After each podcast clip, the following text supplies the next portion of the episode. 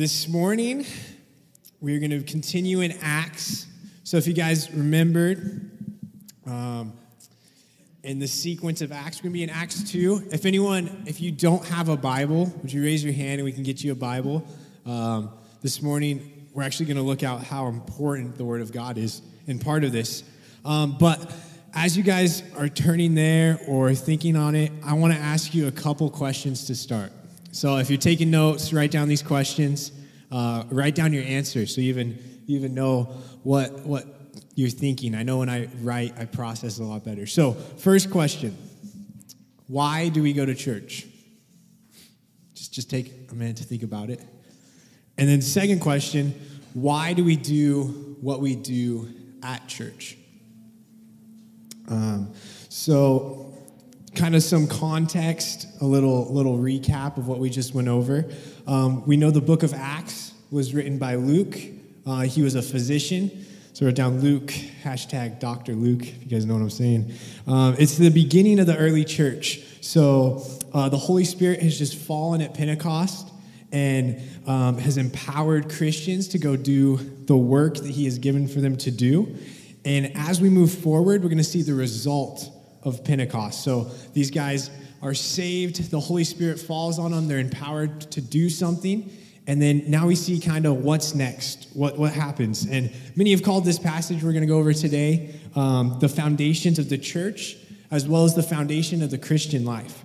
So we're going to look at that. Um, if you guys want to flip with me to Acts chapter 2. Man, I turned, told you guys to turn there, and I'm not even there. So sorry. So, Acts chapter 2. Um, yeah, so like I said, we see the amazing work that God does at Pentecost when all these people um, are empowered by the Holy Spirit. And next comes the application of what's going to happen follow, following that. And it's kind of cool because this applies to all of our lives as well. So if we're Christians here this morning, if we're disciples of Jesus, God has saved us. And He's done this amazing work within us of bringing us from death to life of changing our eternal destiny from hell to heaven. And now he gives us application to walk in as well. So we're going to see how this exactly applies to us. It's super applicable, so it's really cool. So let's start uh, on verse 42, and we're going to go through verse 47. Acts 2. So says, And they devoted themselves to the apostles' teaching and the fellowship and to the breaking of bread and prayer. And awe came upon every soul, and many wonders and signs were being done through the apostles. And all who believed were together and had all things in common. And they were selling their possessions and belongings and distributing the proceeds to all as any had need. And day by day, attending the temple together and breaking bread in the homes, and they received their food with glad and generous hearts praising God and having favor with all the people. And the Lord added to their number day by day those who were being saved. So let me pray again as we get started. Lord, we thank you for your word. God, we thank you that you've given it to us. Um, Lord, I pray this time your Holy Spirit would just come and fill this place. Lord, I pray you'd speak to each and one, every one of us individually. God, um, speak through me. I have nothing to give of myself, so I just ask that you would um, just reveal yourself here, Lord, and that none of us would leave the same this morning, that you would do a work in all of our heart. Lord, uh, thank you so much again for Jesus and all that you've done for us. In your name I pray. Amen. So I'm going to break this passage into three parts if you're taking notes. Um, the first part is a relentless devotion to the knowledge of God. And we see that in verses 42 through 43. The second part is a selfless devotion to the people of God, and that's in 44 and 46. And then the last part is an active commitment to the mission of God, and that's verse 47. So let's read 42 through 43 again. It says, And they devoted themselves to the apostles' teaching and the fellowship, and to the breaking of bread and to prayer. And awe came upon every soul, and many wonders and signs were being done through the apostles. So the first thing we see is they devoted themselves, right? And this brings me to my first point. Guys, our devotion is going to always determine our direction. So, what do I mean by that? Whatever we do, what we devote ourselves to, is going to lead how we go.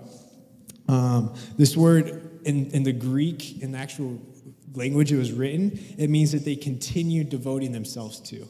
I think that's a good, um, good definition of devotion. You continue to do it. So they continue to do these things. Um, let's see. So let's think about it. Uh, devotion. How would you define devotion? You don't have to say it out loud. Just think in your think in your head. I thought I thought of a pro athlete, right? Uh, no pro athlete is playing professional sports by sitting on the couch watching Netflix and eating a bunch of potato chips. That's, that's not how, unless you're like professional TV watcher or something. Um, the same's true with us spiritually, though. We can't expect to know more about God and draw closer to Him if we're not doing anything to pursue and to, and to walk closer with Him. James 4 6, um, James writes, Draw near to God and He will draw near to you. So now, now Luke's going to give us some practical ways that the church did that, and we can do that as well. So the first one is by the apostles' teaching. So, what is apostles' teaching? Um, apostles were some of the guys that, that met Jesus. Uh, it, it means ones who are sent, but the apostles' teaching specifically is what we call today the Bible. Um, back then, they didn't have the whole New Testament written like we do but what they had, they devoted themselves to. They were all they were doers of the word of God. And James it also tells us to be doers of the word and not just hearers only. And I think I know, I mean, as I was reading this passage, I was super convicted in my life um, that it's easy to just hear the word of God, especially being at Bible college. I sit in classes about the word of God all day. And then to walk out and just like not do anything about it. This is an area the early church definitely had us beat. Um, today we have the whole Bible, and we like to pick like bits and pieces for us to do. But back then they just had little parts, and they devoted their whole life to it. So this made me think, why, why did they devote themselves to the apostles' teaching? And I came up with three practical reasons there's probably a lot more, but just some three normal ones. So, one, they actually believed that it was the word of God to them. Um, I think sometimes it's easy to just have our Bible and forget that it's God's word and He's written it to us. Um, and, and their actions proved that they believed it. As we look at church history, every single one of these guys, except for one, but he was, he was pretty beaten up, died a gnarly, gruesome, horrible death. And I don't know anyone who's not who's going to go die for something they don't really believe it. So these guys actually believe that this was God's word to them. The second one is that they were desperate for the Lord. Uh, this is something I have to ask myself throughout the day continually. But how about this morning? Are you guys desperate for the Lord here this morning? And they continued in it. They knew they needed it daily. It's important for us to realize that we need the Word of God. God's Word is truth, and it has authority over our lives, and we're to live our lives under that authority. Guys, we live in such a, a culture and a day that's constantly lying to us. That's, we even have false news. People throw out lies just, just to be funny or cool or something. But we need to know the truth. I used to work at a bank, and um, I've, every employee employee they would give a hundred dollar bill to, and they would tell us to study that one hundred dollar bill because it was the real one. And so when a fake one came in, we knew what the fake one looked like. And the same's true in our lives. We need to study the Word of God. We know what the truth is. So when lies come in, we can we can figure it out. We can say, no, that's not true. As opposed to like trying to figure out what all the lies are, we just need to know the truth of what God says. And number three, grab a drink real quick, maybe.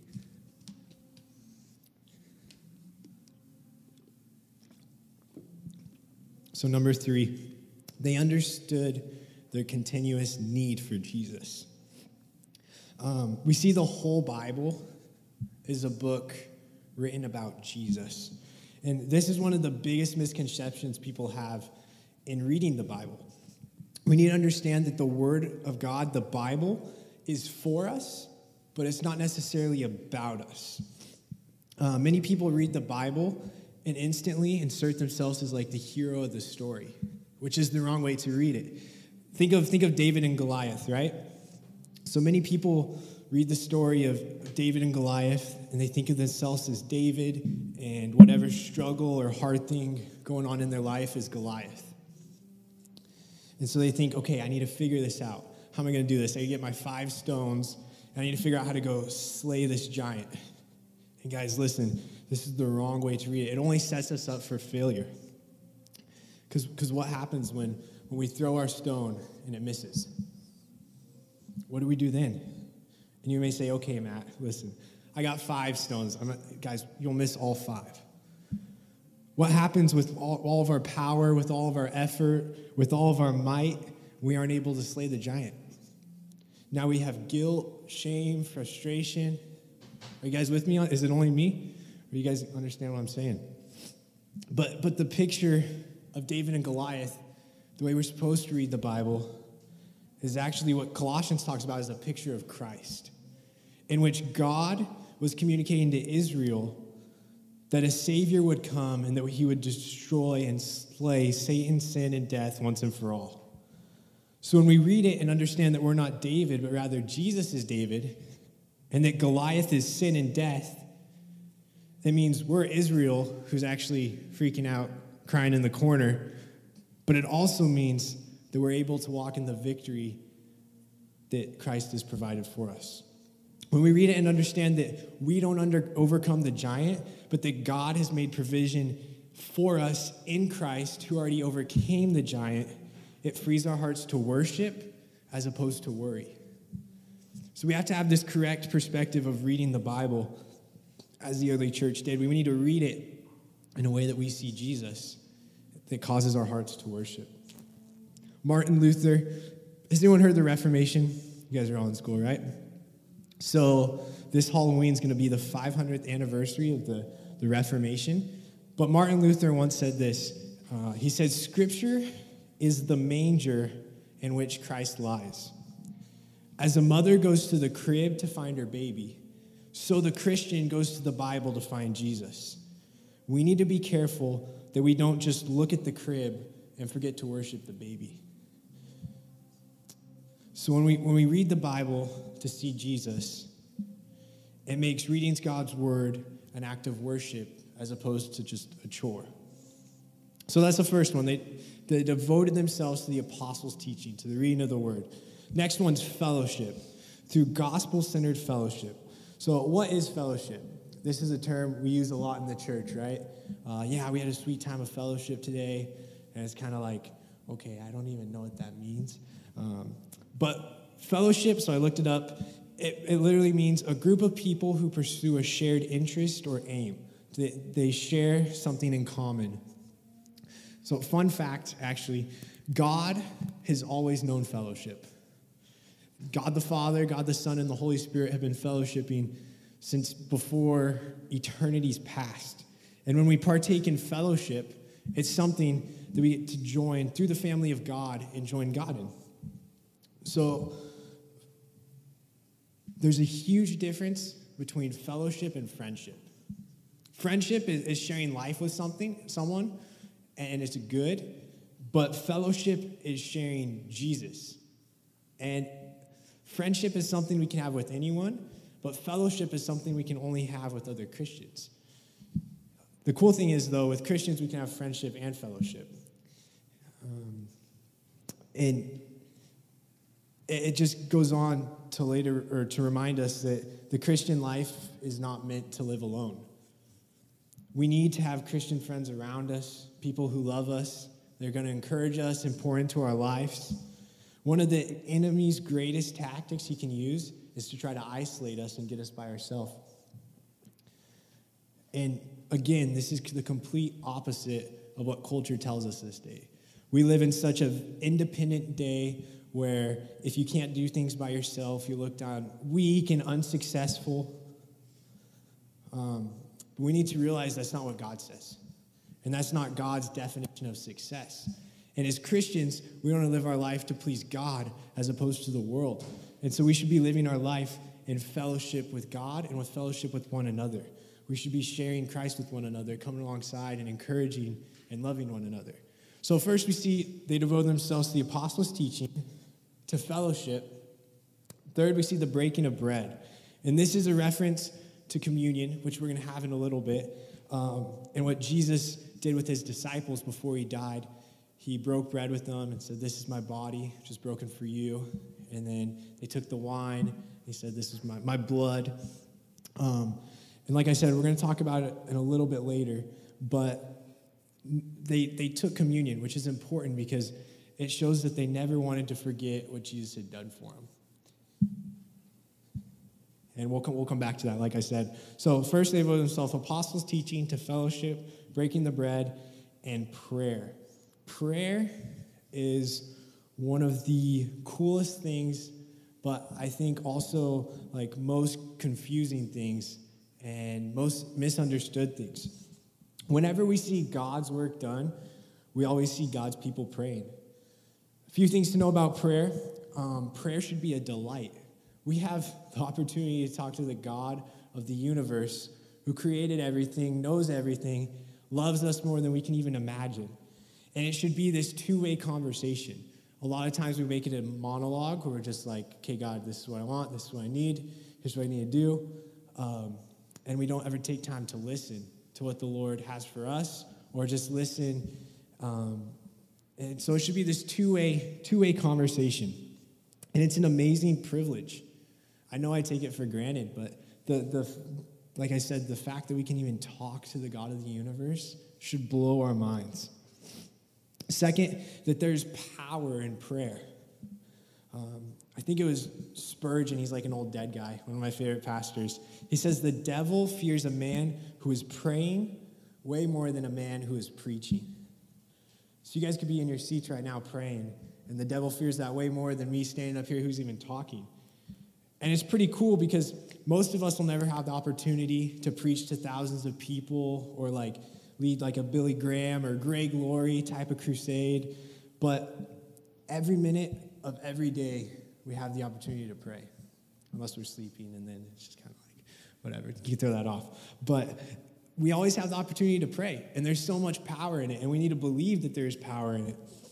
Next, we also see about prayer is that there's great humility in it. What matters most in prayer isn't what comes out of our mouth, but it's the position of our heart. James 4 6 tells us that God opposes the proud, but that he gives grace to the humble. I don't know about you guys, but I need all the grace I can get. We should approach God in humility. And how's this done? It's simply done by remembering who God is, remembering who we are, and then going out and living and acting on who we are. Next thing, number four, prayer changes things. James 4 3 tells us also, You have not because you ask not. So, what does this mean? Basically, it implies that, that if we would have asked, maybe we would have had according to the will of God.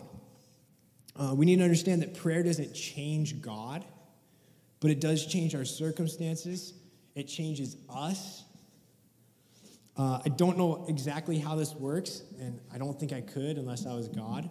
But it's an amazing thing that God does, and when He He works through prayer to have His will played out through the through the world and, and in our lives. Um, so, like I said, we said prayer changes things.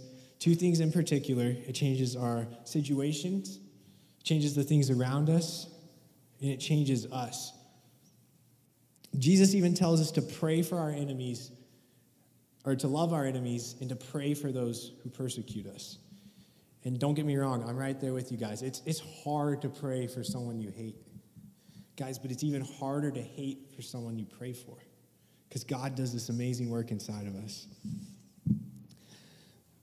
And listen, if you get if you get anything out of prayer, remember this. And I, I was taking a prayer class this semester, and my teacher said this like every class. He just continues saying it. He says, prayer isn't just getting something from God, but it's just simply getting God.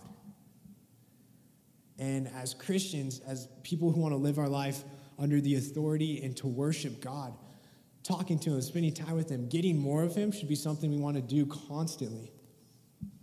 There's an old dead guy, his name's Leonard Ravenhill.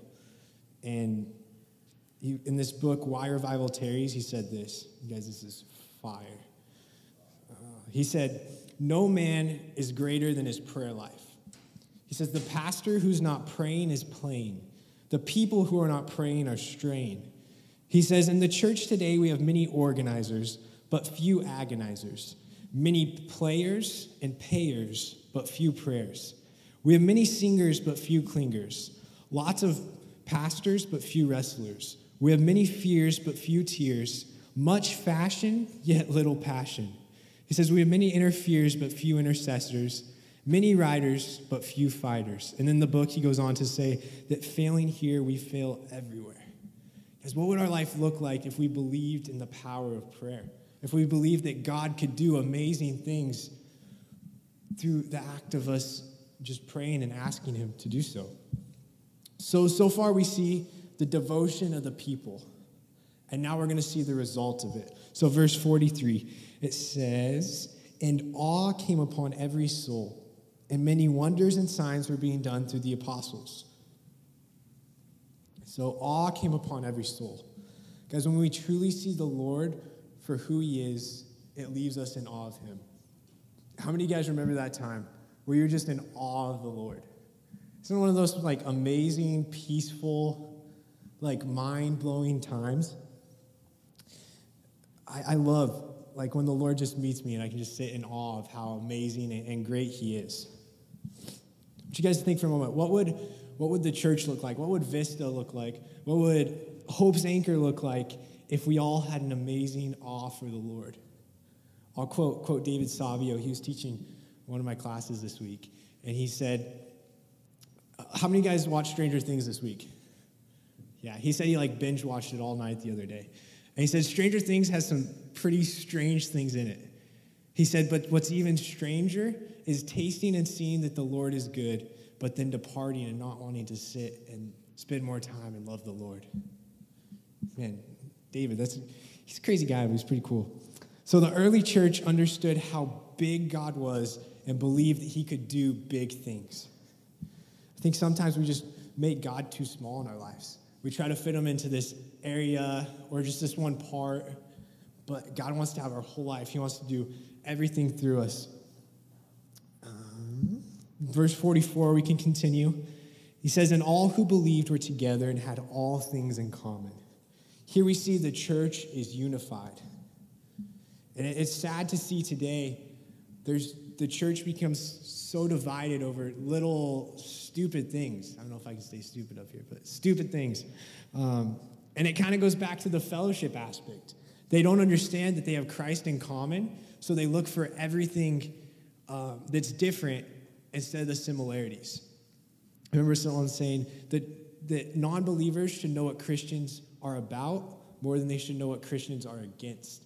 And I think it's so true. A lot of people just think Christians are these people who are against drugs and against sex and against like all these different things but they don't know what we're for. So here we see they're divided, and they go and start selling their things so that they could help other people out. Notice that the unity here is a result first of their vertical relationship with God. So they devoted themselves to the apostles' teaching, to prayer, to breaking the bread, to fellowship, these things they did with God. And then out of it flew their horizontal relationship with others, and it was unity. So, gospel centered fellowship and unity is always a result of our vertical relationship with God. Our vertical relationship then impacts our horizontal relationship with others. So, continue verse 44 through 46. Um, and they had, and that all who believed were brought together and had these in common. They were selling their possessions and belongings, distributing them to all who had need, and day by day attending the temple together breaking bread in their homes and receiving their food with glad and generous hearts. Like I said, their, their generosity and love for one another, they were, they were there. They were trying to, they were loving on each other. They were helping each other out. And something's cool with that is that I think they, they realized that everything they had was the Lord's. And I think that's something we forget too. Like, if we have something, it's because the Lord has given it to us. And so it's not really ours, it's still the Lord's, but He's entrusted it to us to use for His glory and, and use for, for other things. Whether it's our possessions, whether it's our talents, whatever it should be, we should be using it to glorify God and to reflect Him back. And to continue, verse 47 they're praising God and having favor with all people. And the Lord added to their number day by day those who were being saved. So they're praising God. Here we see the motivation of their giving. So they came alongside, they were helping each other out, they were giving. But why? They were doing it out of praise to God. Um, Pastor Rob was talking this morning about worship.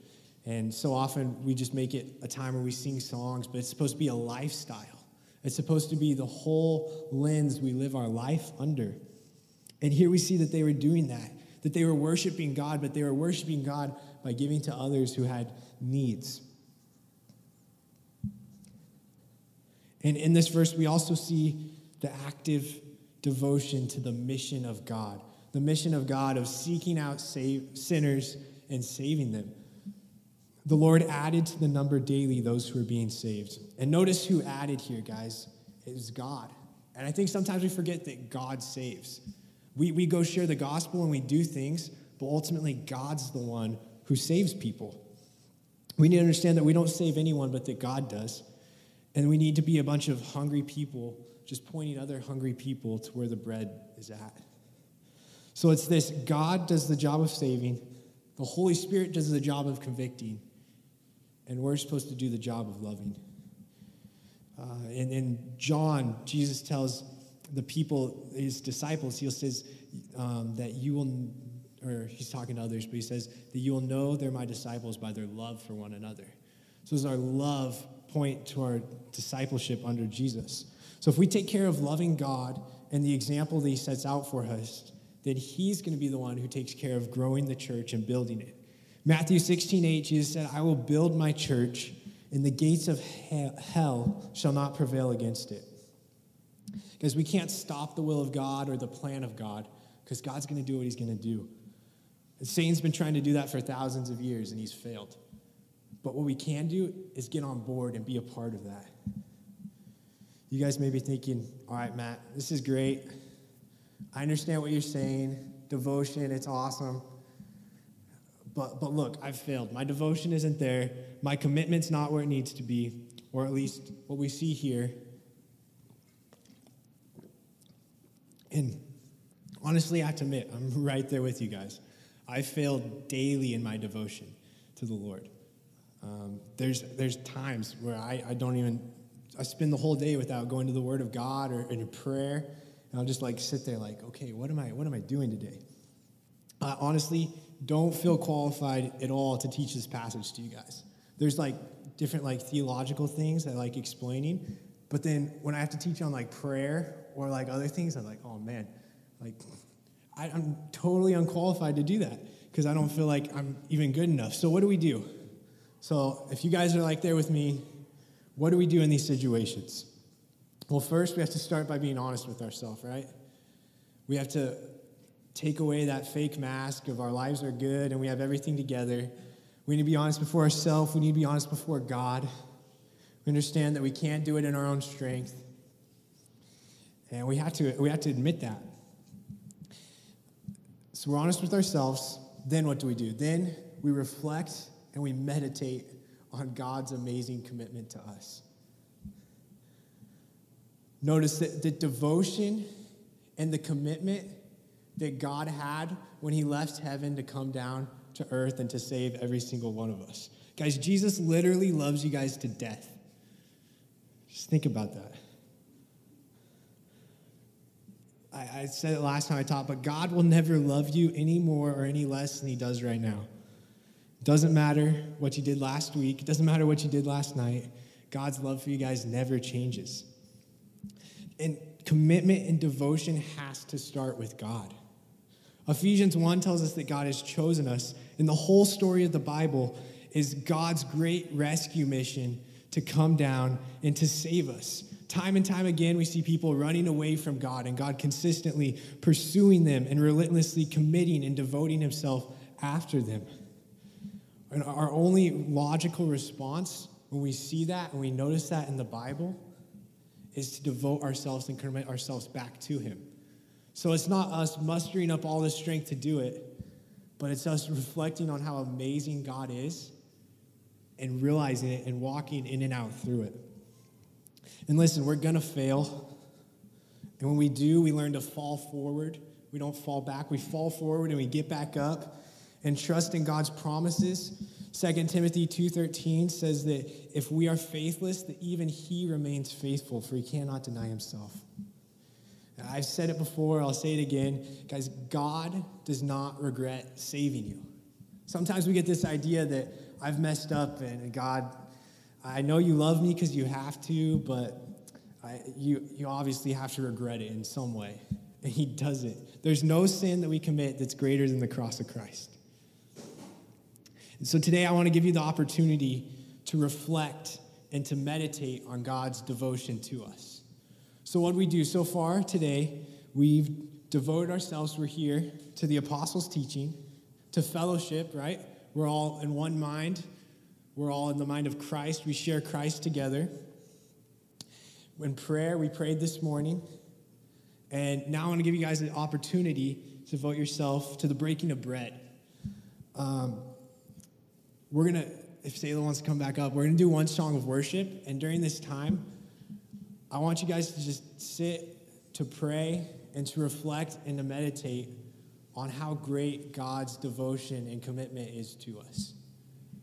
We have an amazing God. And I think sometimes we make him too small or too boring, but God isn't small, he's not boring. So what we're going to do, we're going to play one song.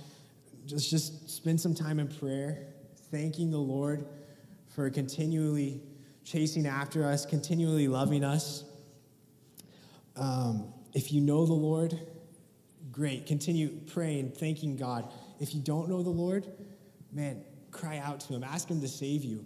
The Bible says, I mean, He's relentlessly pursuing us, He's chasing after us. And maybe it's the time this morning where you're like, all right, God, I, I noticed that you've been chasing after me and that you love me, and it's fine, I give in. I, I, I want to be saved. So cry out to God, ask Him to save you. And so we're going to spend some time in prayer. And then when you guys are ready, come up, grab some grape juice and cracker, and then um, don't take it yet though. Um, sit down, continue praying, and then when Selah finishes this song, we'll all come together